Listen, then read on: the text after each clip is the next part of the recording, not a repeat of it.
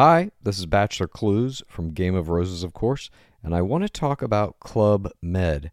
Everybody knows Club Med has been the pioneer of the all inclusive resort since 1950, with almost 70 resorts worldwide, ranging from beachside destinations in the Caribbean and Mexico to exotic locations like the Maldives and Morocco, or even the mountain destinations like Japan and the European Alps.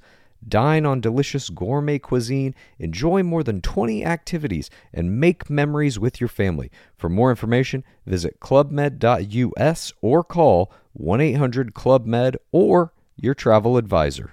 A lot can happen in the next three years. Like a chatbot may be your new best friend. But what won't change? Needing health insurance. United Healthcare Tri Term Medical Plans are available for these changing times. Underwritten by Golden Rule Insurance Company, they offer budget friendly, flexible coverage for people who are in between jobs or missed open enrollment. The plans last nearly three years in some states, with access to a nationwide network of doctors and hospitals. So, for whatever tomorrow brings, United Healthcare Tri Term Medical Plans may be for you. Learn more at uh1.com.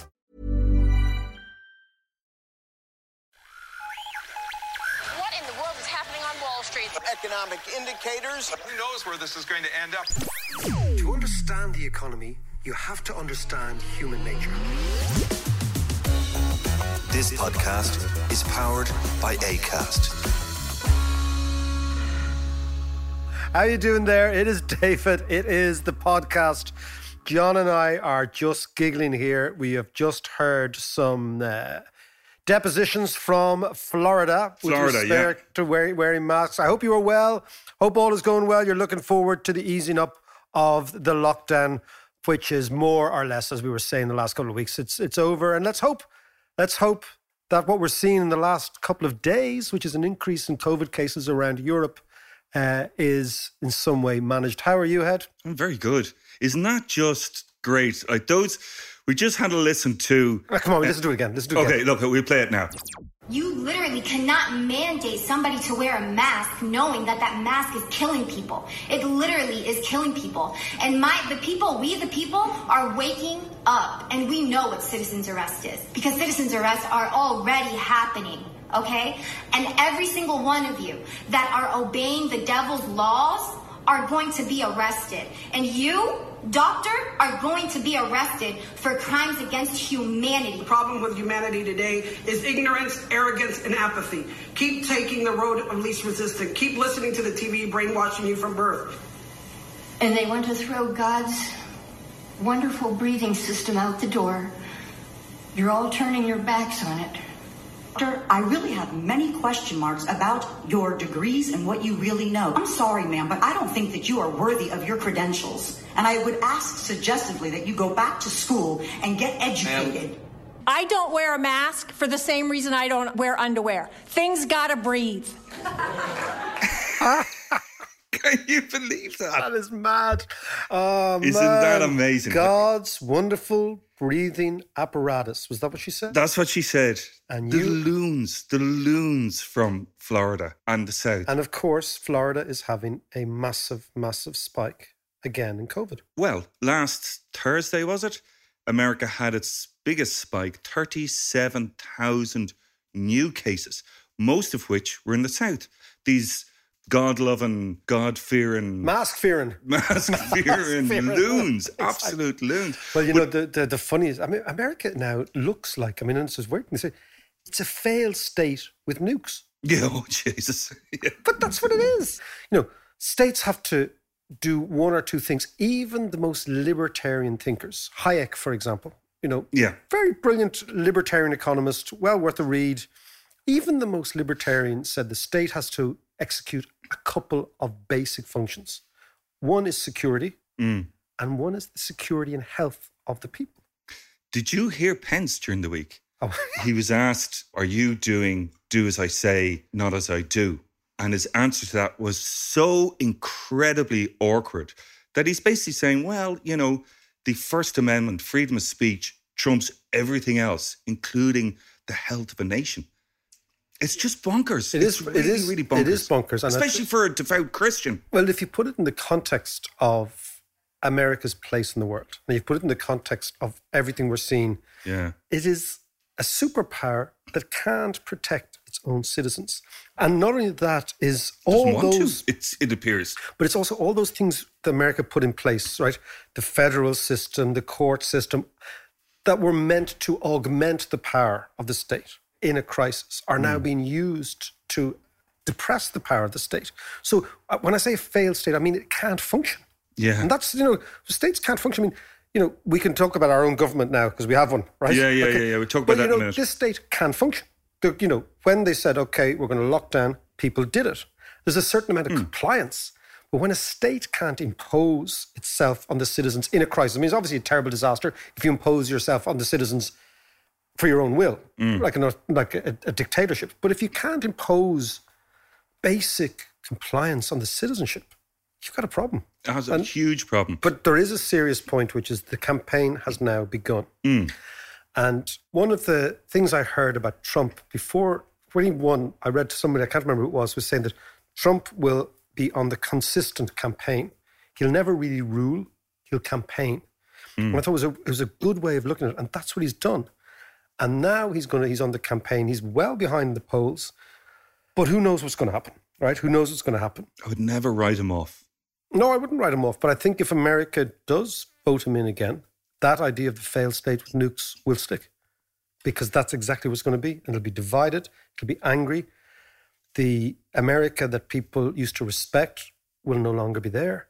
And I, I think that respect is already gone. the soft power America had. Do you remember like rock and roll when we were kids yeah. and, and, and Hollywood and American literature and that's it. I mean, you know, to the extent it was fabricated, the extent it was actually manipulated, it doesn't really matter. It was there. Yeah. And it's all gone. And soft power is what really the last thing you want to do is resort to hard power. The last thing you want to do if you are a powerful country is have to enforce your will through violence. What you want to do is you want to softly manage and you want to play the game and you want to have committees and you set up the UN and the, H- the WHO. And I mean, the Americans, we forget the American genius of the Americans after the Second World War, John, is they set up all these institutions that looked like they were multilateral, and Yeah. they were, but America was top dog. Yeah. The dollar was the reserve currency. America had swing votes, etc. That so they'd set up a system where they couldn't lose, and they've thrown it all away. Well, Trump has thrown it away. Trump has thrown it all away, you know, and that's amazing that they've ended up there. It's a 36 month turnaround. That's all. Mad. Yeah, yeah, yeah, it is. It's interesting though as well that the EU are talking about banning flights from America, which I, think- think is actually a good thing because if they're spiking at thirty-seven thousand a day, you know they are the current hotspot, Yeah. and we need to protect ourselves from from America at this stage, which is bizarre. It is bizarre. It is bizarre. We're going to go to Boston to talk to Megan Greene in a couple of minutes because she's going to give us a take on the economy and what's actually happening in the economy there. Again, if Corona continues to spike, the economy goes into lockdown again, you're into a double dip lockdown. Who knows what's going to happen? A new government, Mac. We Yes. have finally, finally, finally a new government. Habemus governmentus. No, that they say the Pope. Habemus papum. We have a Pope, and the white smoke goes up. Yeah, That's yeah, what yeah. happens in the Vatican. And uh, yeah, this weekend the white smoke went up. We have a new government. We have kind of an old government that looks like a new government. We've Micheál Martin as a Taoiseach. A lot of people thinking, change, what change? Uh, the Greens have come in. But, you know, my sense is that this is an enormous opportunity to fix the country. And any new government should be regarded as potentially positive. Again, because it's it should be a clean slate. Now, But but hang on a second. As we were talking before, though, and for the past few weeks, is that new opportunity, new beginnings, all that kind of stuff. But there's going to be no real change. the edifice of state is exactly the same, right? And the program for government, which I read, seems to me to be really more the same. And it doesn't seem to be involved with the same urgency that one would expect given the rate of unemployment, given the potential collapse in small businesses, all that sort of stuff. I mean, you even mentioned, you know, American planes not flying here. Yeah. That's got a huge deleterious impact on Ireland because all our supply chains are American. Think about it, Yeah. right? So it's all very well to say the European Union doing this, but actually the reality is if Americans stop coming to Europe, they will disproportionately stop coming to Ireland because they come here more. Yeah. Not the tourists, but the the the workers and executives and investors and everything. So when you look out, there are so many issues that could be tackled. And the fear, of course, John, is that they won't be tackled because the program of government doesn't seem to have any real urgency about it. Yeah. Right? The, the interesting thing is, I read the document, they talk about creating jobs. Anybody who's ever employed someone knows that nobody ever goes out to start a business to create jobs. You go out to create a product. And then if that product sells in the market, then you've got more product. Yeah. And the job is the end result of a successful product. It's not the beginning. Yeah. And the worst thing about politicians, when they talk about job creation, this doesn't exist. What you've got to do is you've got to create products into strong demand. The products are better than somebody else's products. They sell. And then the end result is because if you look, if you're a employer, although workers are absolutely integral, one part of you sees a worker as a cost, always. Mm. And so therefore what you're trying to do is you're trying to make sure that those costs are managed. So when I read documents which talk to me about job creation, I know nobody's thought about what they're actually saying. Yeah. nobody creates It's a nice little jobs. soundbite. Yeah, it's bullshit. You create demand for a product. Once that sells, you say, okay, do I need to employ more people? Do I need to employ more capital? What do I need to do next? Yeah. So, employment is the end result of capitalism, not the start of capitalism. And when I read those government policies, they all start with job creation. And I figure I, I know the person who's written that has never employed anyone. if you if you read something like that that's talked about job creation, you know that the person is a bureaucrat. Yeah. They've never taken a risk in their life. They've never employed anybody in their life. They've never woken up in the middle of the night saying, Jesus, how can I pay the payroll? How can I pay the, the interest on that loan? Yeah. Are we going to be open for business tomorrow? You know that those people have not written that document. That kind of freaks me out a bit. And what about housing then? Because, you know, on one hand, you have job creation, Yeah. but housing, we need housing really, really badly. Maybe, John, the one positive is to say that historically, Fianna Fáil have built houses. In fact, Fianna Fáil's entire election strategy and position itself in Ireland was based on building council houses all around Dublin in the 30s, mm-hmm. all around every urban area, in provincial towns as well. They built council houses. They were rewarded by the tenants of those council houses in votes for two or three generations. Yeah. And they did it for the right reasons. I mean, Fianna Fáil started out as a left wing nationalist party with an idea of where this country is going to go. Very like Sinn Féin now, mm. actually. The original Fianna Fáil is very like Sinn Féin. And they built council houses. People rewarded them by their dads and their sons and their grandsons and granddaughters voting Fianna Fáil. That was their strategy. Yes, they made a total and utter hames of the economy in 2000 to 2008. And everybody always talks about the crash. The crash was the consequence of bad policies. The crash, again, it's a bit like job creation. The crash didn't destroy the wealth of the country, it mm. just merely evidenced how much wealth had already been destroyed by stupid decisions, right? Yeah. By building. But Fianna Fáil, this is my one optimism, know how to build houses. I've always thought Fianna Fáil is the party of builders, Fine Gael is the party of bookkeepers, right? Right. And Fine Gael, and that's why Fine Gael is always obsessed with being conservative on the economy, because they come from a long line of bookkeepers. Fianna Fáil come from a long line of builders, and maybe, just maybe, a Fianna Fáil administration will build more houses quicker. Well, so hopefully Micheál Martin will be the boyo who'll, you know, get moving on that. But, but we do need money. We need Yes. credit to get Well, the ball rolling. John, this is one of the most fascinating things at the moment, and I can't reiterate it enough, and I do it in public lectures all the time. Mm. There has never, ever been in history, in history, a period where money is more easily available. Now, it's hard for us to get our heads around this, but right now, interest rates are zero. The Central Bank of Europe, the Central Bank of the United States, the Federal Reserve are basically saying, we are going to do whatever it takes. You simply have to borrow the money, go out and spend it. What fascinates me and sort of traumatizes me, John, is the fact that this isn't appreciated. So this week, I logged into a webinar given by Philip Lane. Now, Philip Lane used to be the governor of the central bank. Yes. Prior to that, He was an academic economist in Trinity. Very, very brilliant. Probably the cleverest economist of his generation. Right. Which is my generation, which Yeah. is saying something. Obviously.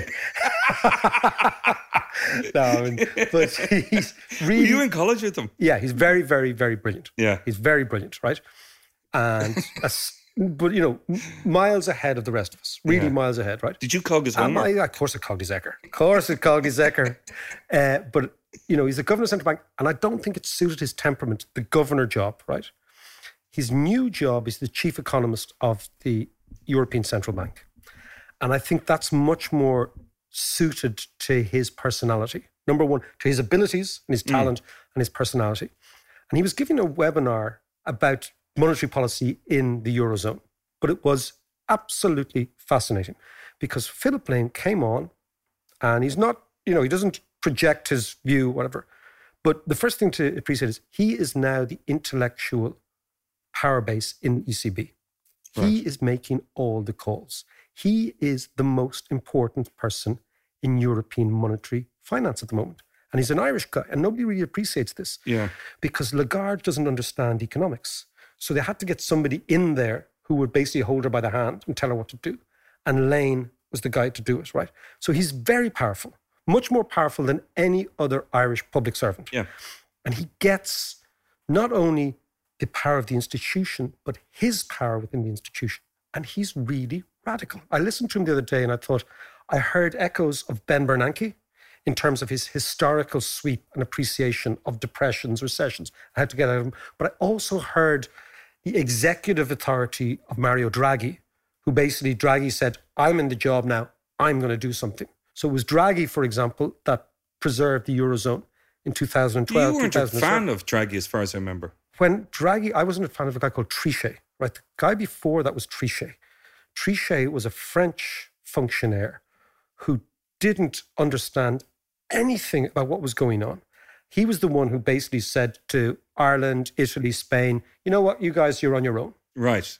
That caused the crisis in the Eurozone because once the markets heard the central bank saying, you're on your own, the market said, these guys don't have money, so we're going to sell all their IOUs because we don't want to hold them. Right. Draghi, the very first thing Draghi, Draghi came in, first thing is he cut interest rates, and the second thing is he went out and he said, I will do whatever it takes to save the Eurozone. That was in 2013, and the Eurozone crisis abated completely because Draghi understood the power of the central bank is they can print money. And that's the crucial aspect. But didn't you say about Draghi at the time that Draghi was trying to turn the euro into the lira? That's a good thing. That's that's what I've see. That's what I've always thought. I thought that what has basically happened is the Italians have taken over the eurozone. Yeah. That the Germans believed when the euro was set up that they were going to be the top dogs. They also believed implicitly that once the Deutschmark disappeared and they gave us their money, which is more or less the euro, right? That we would all turn into little Germans Yeah. right? That basically Italians, Irish, Spaniards would change their behavior. But that's not going to happen. So, what has actually happened is the Italians and Italian thinking has taken over the euro. Look at it in this way you can look at money as two things. The Germans look at money as a public good, like fresh air, that Mm. needs to be preserved by treaties. You cannot affect it. So, money should never, ever be anything other than a public good. The Italians and myself and lots of other economists look at money as a tool to be used to lever yourself out of a crisis. Okay. That's a totally different worldview. What has happened in the ECB, and Philip Lane is continuing this, is it's an Italian approach to money, which is that money and the central bank can be created and can be used to get yourself out of a crisis. Because if you don't do that, the crisis just goes on and on and on. And so I listened to Philip Lane on Wednesday morning. He went through this very methodical analysis of what's going on. But what he basically said is interest rates will go lower if they have to. Okay. The crisis will not end, he said, until 2022. In this time, we will open a toolbox of monetary policy tools that we've never seen before. They are now buying 20% of all new government bonds that are issued by governments. The ECB is buying them. This is an institution that said it would never do this. Right, okay. They've changed completely. They are pushing interest rates down to zero. I believe they might even push interest rates into negative territory. They said they will buy everything that's not nailed down. Yeah. Right. And what Lane said explicitly and implicitly is that we will do, like Draghi 10 years ago, we will do whatever it takes to get out of this. Now, what that means for a country like Ireland is what Lane is saying is that you can refinance your whole mortgage book. Yeah. You can, if you want to have this Green New Deal the Greens want with massive increases in green infrastructure, you can do it. We will finance it. And what has struck me is that nobody in the Irish government Irish circles, this wasn't even reported on in the paper, right? This this, this speech, Right. right? Yeah. Has appreciated what this guy is saying is money is not going to be an object now at all to anything. And we will give you what you need to get out of this COVID crisis. So the opportunity, John, is enormous.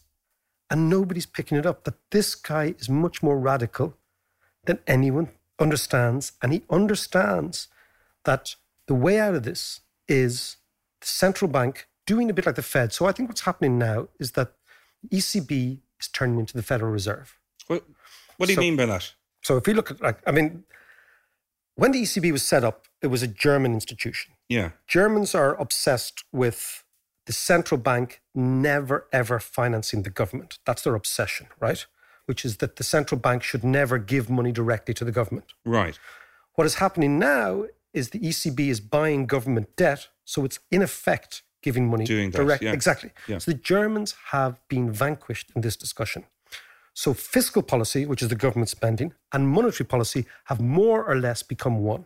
Now they're still keeping up the pretense that there's a financial market and there's a banking system and all that sort of stuff. But in actual fact, in reality, this is what Lane said, he said, we're going to keep doing this. That has broken all the German rules because the German obsession is that the central bank and the state should be two separate institutions governed by two totally different regulations. Right. The Federal Reserve in the United States is totally different. The Federal Reserve is an arm of the American government, both legally, technically, and practically. So when the American government says, buy our debt, so the American government said, this is very simple. American government will say, we want to build a motorway, an interstate highway. It's going to cost us a billion dollars. They just go to the Fed and say, there's an IOU, give us the money. Right. That's how it works, right? That's how Okay. central banking works. Whereas the Germans were obsessed by if you do that, government finances will go out of control. Yeah. You'll get hyperinflation. You'll get dictatorships. That the central bank was arm of the democratic, almost checks and balances of the government. That's the German way of looking at it because of their history. So, so why was Trump complaining so much over the last few years about the Fed? because he felt the Fed weren't doing enough. He felt the Fed should come in and support the government at every every initiative. Right. And of course, the Fed was saying, look, we've two mandates. One is full employment, and one is low inflation. The ECB has only one mandate, which is low inflation. Right. Okay, so that's the Okay, difference okay. legally and technically. But in practical terms, now the ECB has abandoned the low inflation idea as its exclusive mandate and has moved towards the real economy. Now they're disguising this in the way they talk, but in practical terms, this is what they're doing. But the ECB is not political. It's not, it's supposed to be completely apolitical. Well, that, that's the interesting thing. It's becoming political, right? So Yeah. you remember all this Because the Fed is political now at this stage. hyper political. Yeah, yeah, yeah. But do you remember all this hoo-ha about the German Constitutional Court and how they were going to ban the Bundesbank Yeah. from from buying government debt? Yeah, yeah, And the. ECB just slapped it around. Right? There was a time a couple of years ago the ECB would never have done this. The ECB just said, "Well, we're not answering to you, so off you go." And Ah, they okay. knew they could depend on Angela Merkel to do the backroom deal with the German Constitutional Court, which she did last week. It's gone now. So there's a whole new dynamic of running Europe. Europe has been run in a completely different way. And we need to get our heads around that. That it's not the Europe of three years ago, and it's certainly not the Europe of a decade ago. It's a it's a totally different way, and it's the ECB has changed not just in its policy, but in its feel and its look and the signals it's sending. But Lane is a new guy, so I want to find out where does that come from? Is it coming from Lagarde? Or no, is it, it comes coming from America. Lane Oh. is a PhD professor from Harvard. Mm. That's where he's trained. His central banking worldview is definitely American. He, nobody says this, but I can sense it, right? Yeah. He profoundly understands, he's a committed European, so he profoundly understands the risk to the European project if he doesn't do what he's doing, right? The risk to the European project is if we have this, this idea of the downward loop, John. They talk about this in economics a lot. So Right. what happens is if you, You have, have a explain that one to me. If you have a crisis, it's the, the downward loop is the following, John. Right, when there's a crisis in a bond market, which we did a couple of weeks ago on the Ask Mac, Yeah. explain the bond. So if, for example, you think, let's say Italy, the country, is going to default on its debt, you sell the debt of this country. If you're an investor, say, I don't want to hold that. That pushes up the bond yield, Mm. right? That's the first thing. Once you start selling the debt and pushing up the bond yield, what you're doing is you're increasing the interest burden for the Italians.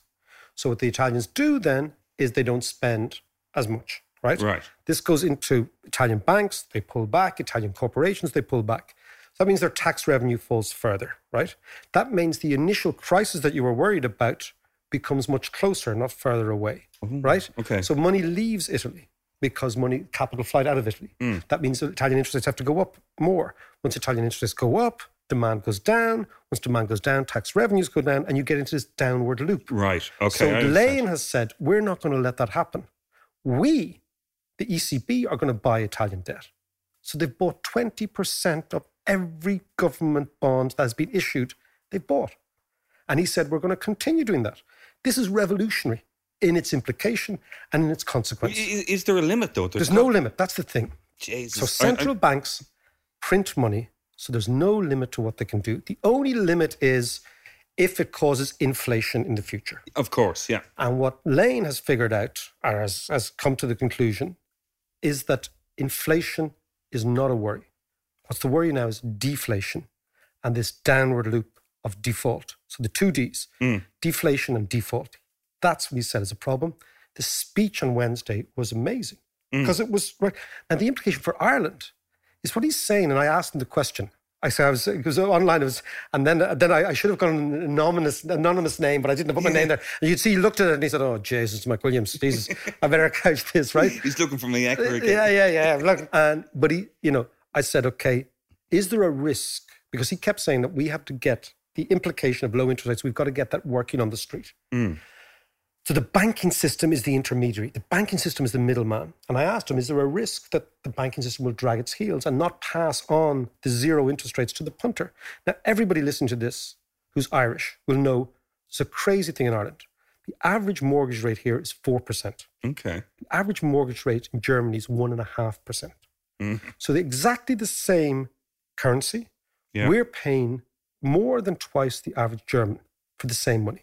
Why is that? It's because our banking system is sucking money out of consumers' pockets. And nobody is forcing them to do otherwise. Now, I think we own AIB. Yeah. AIB is a state Yeah. bank, right? Yeah. The finance minister should call in AIB and say, you know what? We want you to pass on these low interest rates to the punter. And in order to do that, all you have to do is you have to issue new debt. You can retire your debt, or you can say, we're going to put a mortgage product out there, which is half a percent. Okay. Right? Everybody will switch. I'll switch, you'll switch, right? Yeah. Into AIB, and that'll force interest rates downwards. The economic impact of that will be phenomenal for people. So on a 300 grand mortgage, right? Mm. You're paying 1%. That's three grand a year. If you're paying 4%, that's 12 grand a year. You pay. It's a lot of money, If isn't it? you, if you cut that interest rate from 4% to 1%, your mortgage payments goes from 12 grand down to three. That's a huge saving. So, so why isn't Because they Why aren't they doing this? this I come back. They're obsessed. It seems to me. Uh, I- Like, I don't know if they don't understand what's going on, but they're definitely not picking up on what Lane is saying to them. Why are they doing that? Because they are shit scared of another banking crisis here. Yeah. So the banks okay, are that's saying, fair enough. I, the I banks are saying to them is we don't have the capital buffers to reduce the rate of interest. Now, what the government should be saying, that's because you're badly managed. Right. You know, okay. this is because, you know, you're badly managed. If a German bank, and God knows the German banking system has its own scandals, like Deutsche Bank is a total mess, right? So I believe, yeah. Yeah. If the German banks can lend to their people at one and a half percent and make money, the reason our banks can't lend at one and a half percent and make money is they're very badly run. Right. Now, there's certain people will say to you, the problem with banking in Ireland, and this is the bank's view, is that there's never any repossession of properties. So if you stop paying your mortgage in Ireland, Mm. it takes seven or eight years for that to be resolved. So the banks will say, if we could have cleaner relationships with our customers, if the courts were much more likely to impose evictions, right, as happens in other countries, if you don't pay, you get kicked out. Yeah. In Ireland, we don't do that. That's what the banks are saying. It doesn't wash now with me. That might have been the case in 2012 when there was a massive crisis in the mortgage market. There's no crisis anymore. So what happened, what I think is happening is the banks are making supernormal profits here in Ireland again. Um, so that's the one thing. Yeah. But the second thing is think about the Green Party. Think about the building of houses. Yeah. The state could issue a bond now. The state issued a bond last week at 2.8% interest rate. Austria issued a 100 year bond this week, 100 years, Mm. at 0.18%, less than 1% Right. for 100 years. We could do exactly the same. Austria's in the EU, it's in the Eurozone like us, right? And we could say, it's going to cost us 50 billion to build all these houses. Let's say whatever the figure is. Yeah. There it is. Do it. And go to Philip Lane and knock on his door and say, Phil, here's a, here's a, here's a piece of paper. And said, that's cool, man. Here's the money. And just do it. We could do that overnight. Mm. In 2014, the European Central Bank bought zero government debt. It is now buying 20% of it. It's totally changed.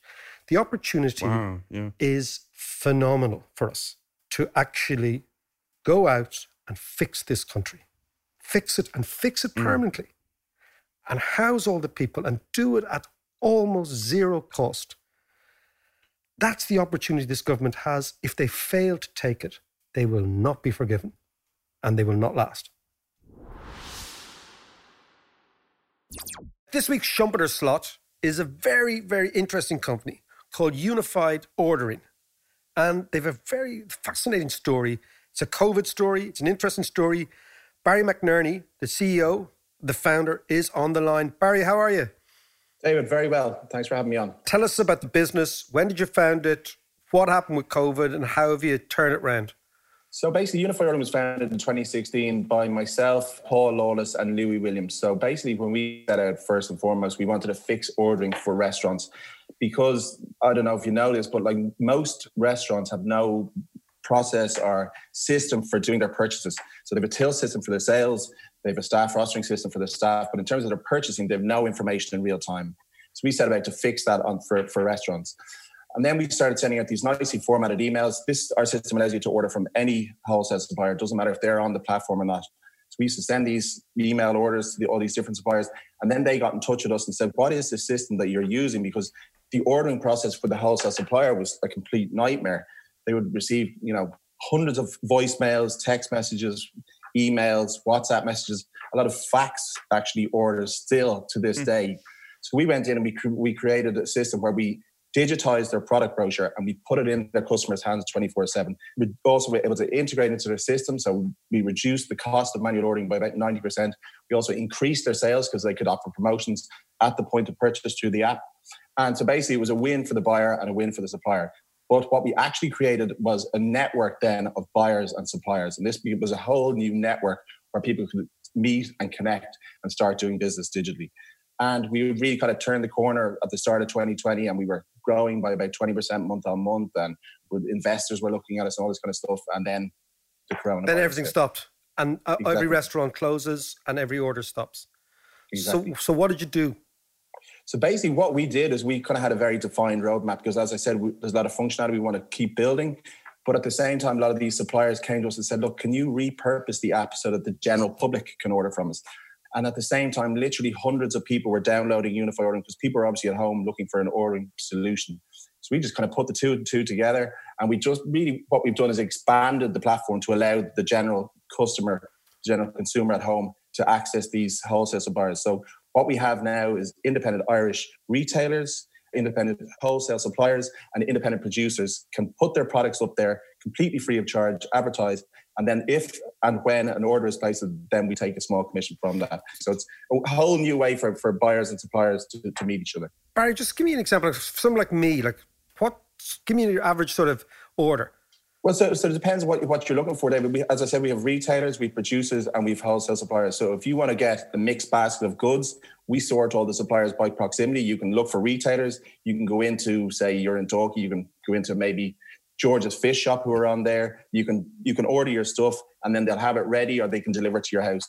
We have like the likes of Sally Barnes and the Woodcock Smokery in the west of Ireland. So she's doing like organic wild smoked salmon. You can buy the goods directly from her and they'll get it sent to your house.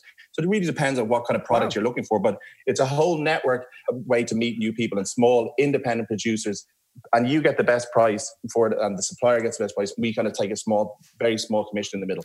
Brilliant. And tell me, how's it been going since you've opened up to the, to the public? Absolutely, yeah, it's been flying. Um, I mean, look, what we did is at the start of April, we kind of had a very quick, rapid development. We're improving all the time, and I think with these little tweaks and you know sorting the suppliers by proximity, because we want to make sure that people are shopping even online in their local community and buying from the, from the local area. There's nobody else doing this internationally, and that network effect, that ability to meet, because I have a number of different restaurants. I've Lotts and Co, which is a small, uh, you know, independent supermarket. And one of the hard things for me was I always used to used to be to looking for new products and, and different small suppliers because I can't sell the same stuff as in Tesco's. And this opens up a whole world of uh, ability for me to connect, and especially post COVID, the likes of Catex and these catering exhibitions aren't going to happen, and sales reps just knocking on doors unannounced isn't going to happen. So this is we need a new medium for, for people to connect, and that's really what we do. And the potential is truly massive. Fantastic. No, it's brilliant. So tell me, Barry, just before we go, where can where can we find you? Give me the website. The app name is Unify Ordering, U N I F Y Ordering. And it's in the App Store or the Play Store. Or else, if, you, if you're interested, go to unifyordering.com and you can have a look at the details there as well. Brilliant. Barry McNerney, CEO of Unify Ordering. Thanks a million. Thank you, David. In manufacturing, you need to automate intelligently to compete effectively. But not all automation solutions are created equally. AGVs and AMRs driven by Bluebotics ANT technology offer robust, accurate performance and native interoperability because your material handling can be smarter. Visit antdriven.com, that's antdriven.com to learn more.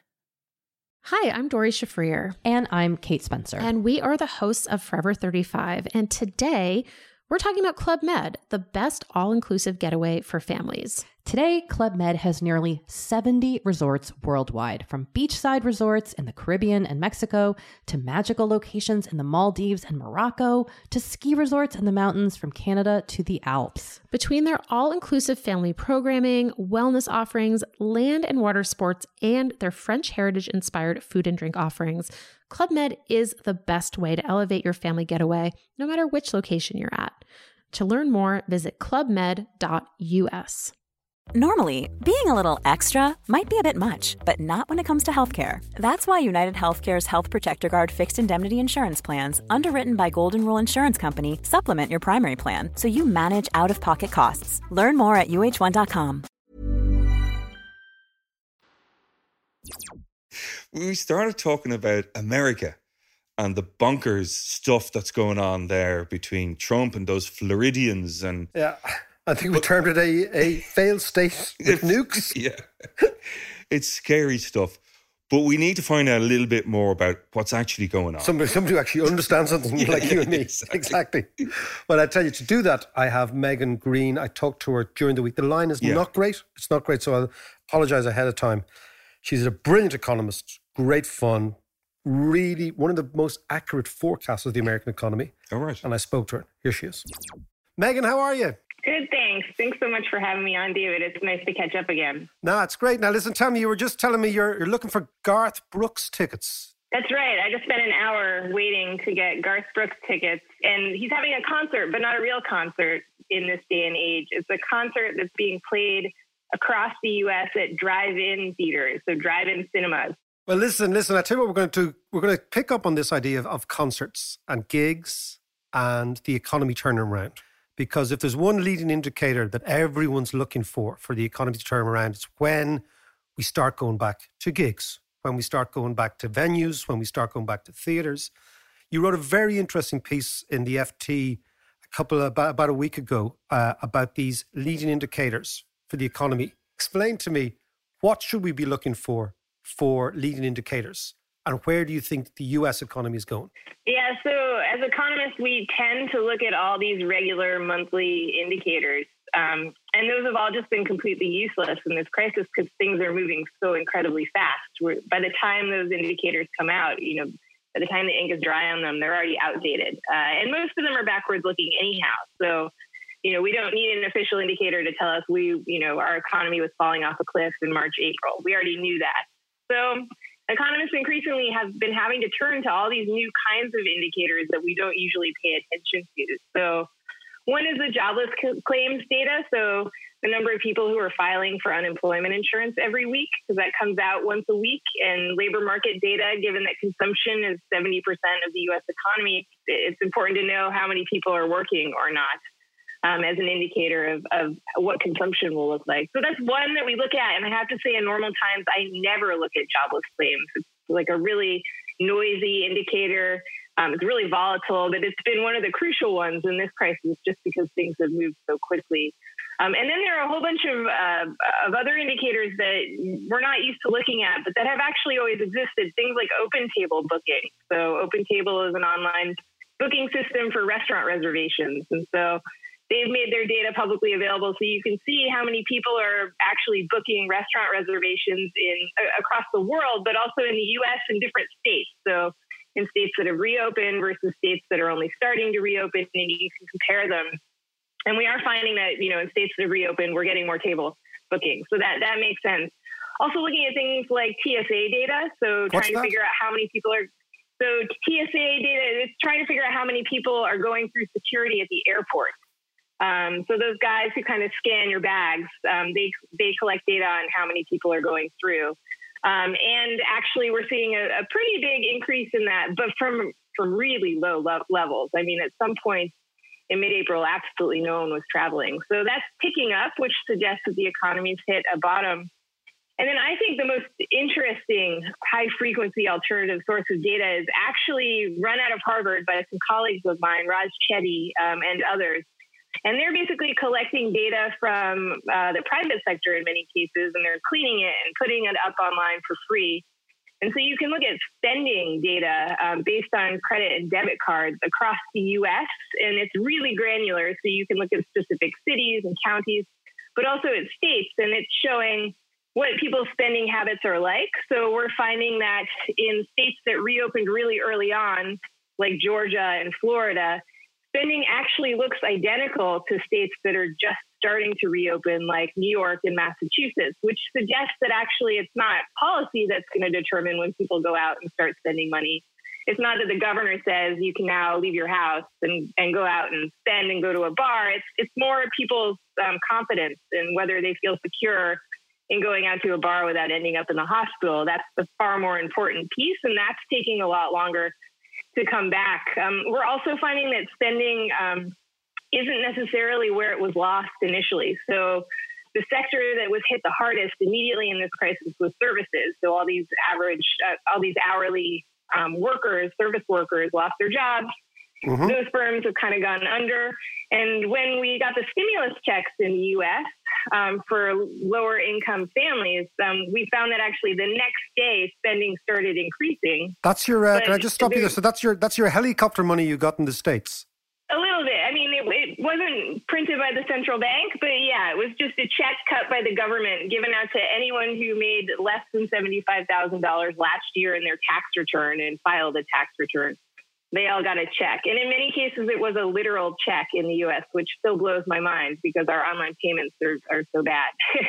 And tell me, was that spent straight away? Yeah, so you saw spending um, pick up pretty quickly. Some of it was just stuck in bank accounts, but the general trend was an increase in spending the day after those checks were cut but it's not spending on services. So people weren't going out to the hairdresser or going to a bar or restaurant. Um, we found that in this micro data that you see, you find that actually people started spending on things like furniture and appliances, you know, landscaping spending increased. And so that shows that there's this disconnect in the economy that where we stopped spending before, we haven't picked up spending there again. We're actually diverting money to other things. And so for everyone who hopes that, you know, we've frozen the economy, now we're going to defrost it and, and bounce back to normal, that, that's probably not going to happen because we have all these dislocations.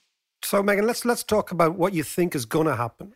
Uh, what we're hearing from the states, obviously, you know, you talk about data being noisy. News from America, which used to be pretty clear, is now incredibly noisy. Right? It's hard to get a handle yeah. when it's really when you're not in the states. It's hard to get a handle on what's going on. And I thought I'd never say that. I thought this was one of the things that was going to be transparent. Tell me about the the various different outbreaks now that not only are we not in the second wave of COVID, but it seems that states that have gone back early have seen massive spikes or pretty significant spikes again.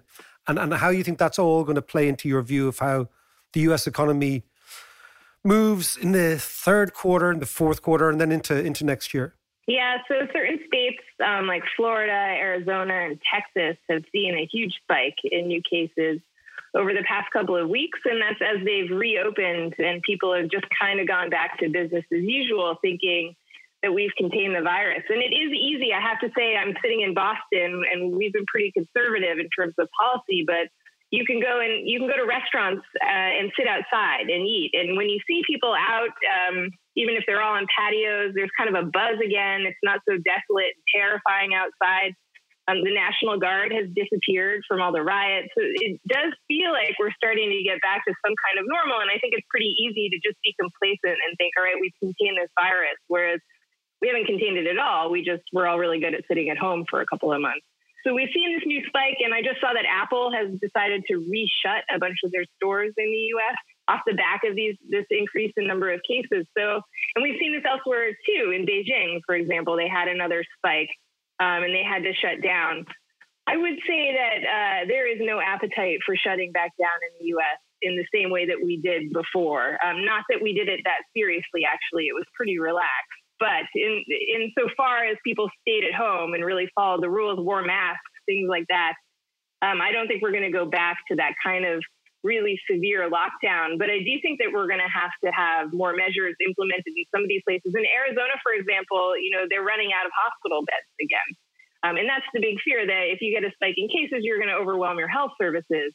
So we are going to have to have more measures. And I was saying earlier that it's not policy that's driving people's spending necessarily. It's their comfort with going out and behaving normally. And so if we have kind of a reopening and then we have to lock down a bit again and then reopen again, and if it's just kind of back and forth, I think that's just going to push people's confidence further out into the future in terms of feeling like, okay, finally life is normal again. And that just means it's going to be a longer, harder slog. I'd also say on the employment front that we had this kind of blockbuster jobs report in May that was a complete shock to pretty much every economist. And it suggests that some of the measures that the government implemented to try to encourage companies to keep people on their payroll worked. So some people were actually hired back under that program. But it's much easier to get the first 20% of people back into the labor market than it is to get the last 20% back into the labor market. So we are seeing kind of this bounce in the data, um, and particularly in the labor market, but in retail sales too. It's from a really low level, and we were always going to get this great immediate bounce but I don't think it's going to persist. So right now, it's going to look like a V-shaped recovery, but actually, I think it's going to be a much longer, harder slog um, as we go forward from here, particularly as you get spikes in new cases and intermittent measures to lock people down and reopen. And, and tell me, how does this all play out then politically? Because the eyes of the world are focused on next November, and yeah. the Biden Trump, or it might not be Biden, but it'll certainly be Trump how does it all play out if if, if we've got a, a spluttering, stuttering, not particularly confident, high level of unemployment backdrop? What does this mean for the election? Well, so I think first of all, economic statistics are going to um, be politicized, maybe for the first time ever, and the Republicans are going to say, "Look, we've got the best data ever." you know, TSA data, for example, shows that, you know, air travel has increased 200%. And of course it has, but from an incredibly low level. We'll have the best GDP data ever in Q3. We'll have the best jobs data ever as a bounce off a really, really low bottom. So the Republicans are going to highlight that, these percentage changes month on month from like the, the worst period in our country's history, really economically the Democrats are, are going to provide another narrative and they're going to say, yeah, you know, there's been a bounce, but from an incredibly low level, we're still way below where we started this whole thing off. Things are really terrible. You know, the economy is still in a black hole. And both sides will actually be right, but it's going to be really confusing, I think, for regular people to try to understand what any of this means. So, first of all, I think that will be politicized. Secondly, I would say that uh, President Trump's opinion polls have suffered based on uh, his response not only to this pandemic but also to the Black Lives Matter movement. And so I think it, it, you know, there was he had hoped to kind of adopt this law and order approach to the social unrest we've had in the U.S. and it hasn't really paid off. And I think it's going to be really hard for him to go ahead and, and wrestle control of that narrative again. So instead, I think he'll probably focus on things like our relationships with China in other countries. And I think we can expect more protectionism, more trade tensions um, going into the election, which is, you know, th- those kinds of things are just rigidities we are inserting into our economy. And again, it's an economy that's already on the back foot. So uh, we'll see if, you know, Joe Sixpack in the Midwest feels like the president is standing up for him or if he recognizes, God, I'm already, you know, knocked off my feet and now we're going to do a whole bunch of things that are going to make things harder that's the big question. And I think, you know, the election will hang on that. And finally, do you think then the culture war just gets deeper and more evident in more areas that maybe five or six years ago it wasn't evident at all? Or five or six weeks ago, probably? Yeah, yeah, definitely. Um, I think there's no question that this crisis is accelerating a whole bunch of things that were already there. Um, but inequality, in all senses of the word, is certainly one of them. And and I think that goes for income and wealth inequality, but also racial inequality. And we've there's reams of data showing that actually it's ethnic minorities who have been the hardest hit the hardest in this crisis. And it's you know poor workers who were drawn into the workforce, you know, at, at the latest point. Uh, and they're the first ones to get laid off. So they've had a really hard time. They they didn't see any wage gains from the last recovery as low wage hourly service workers.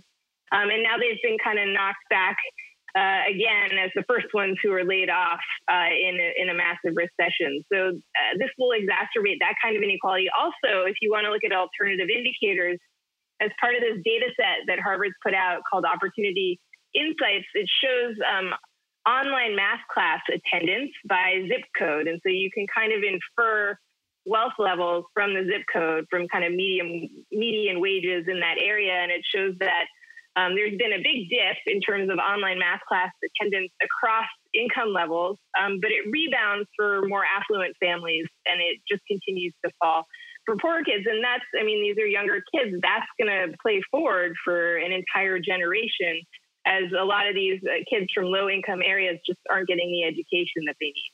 Great stuff. Thanks so much. Listen, take care of yourself and uh, enjoy Garth.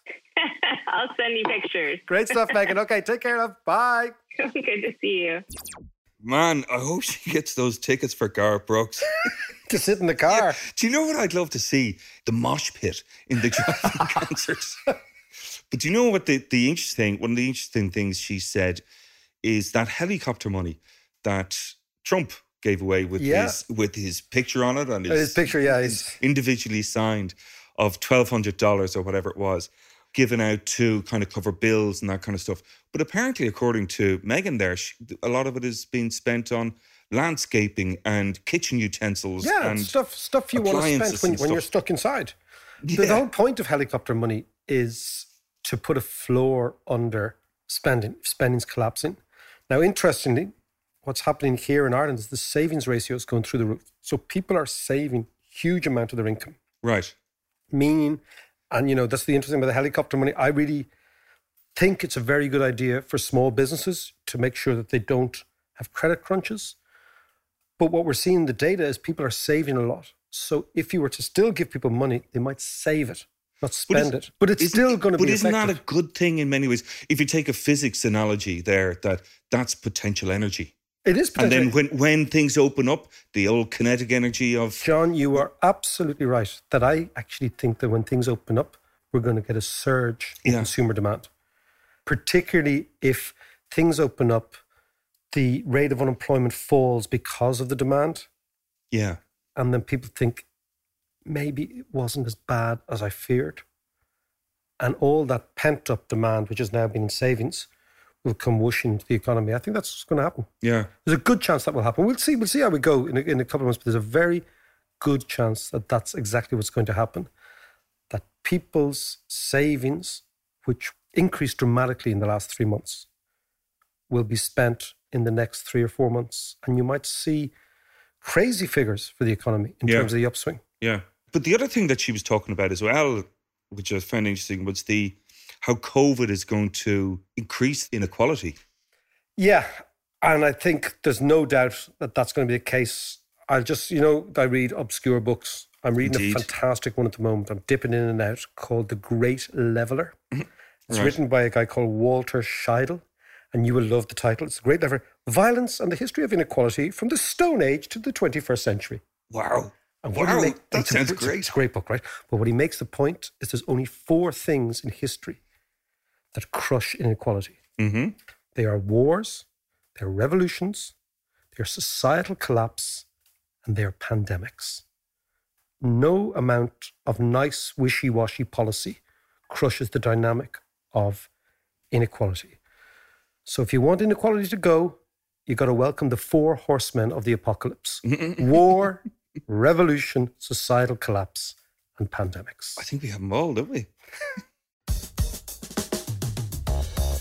Now, over the last couple of months, this podcast has changed quite dramatically. Now, we've got ads, we've got new courses, we've online tutorials, we've got director's cuts. And if you want no ads, but you want to go much, much deeper into the world of the David McWilliams podcast, we would appreciate it if you'd support us on Patreon. That's patreon.com forward slash David McWilliams.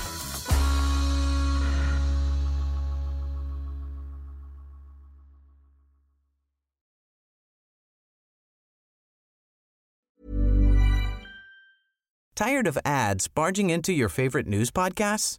Good news. Ad-free listening is available on Amazon Music for all the music plus top podcasts included with your Prime membership.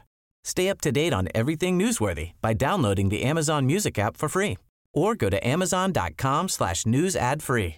That's amazon.com slash news ad free to catch up on the latest episodes without the ads. Hi, this is Bachelor Clues from Game of Roses, of course, and I want to talk about Club Med. Everybody knows Club Med has been the pioneer of the all inclusive resort since 1950, with almost 70 resorts worldwide, ranging from beachside destinations in the Caribbean and Mexico to exotic locations like the Maldives and Morocco, or even the mountain destinations like Japan and the European Alps.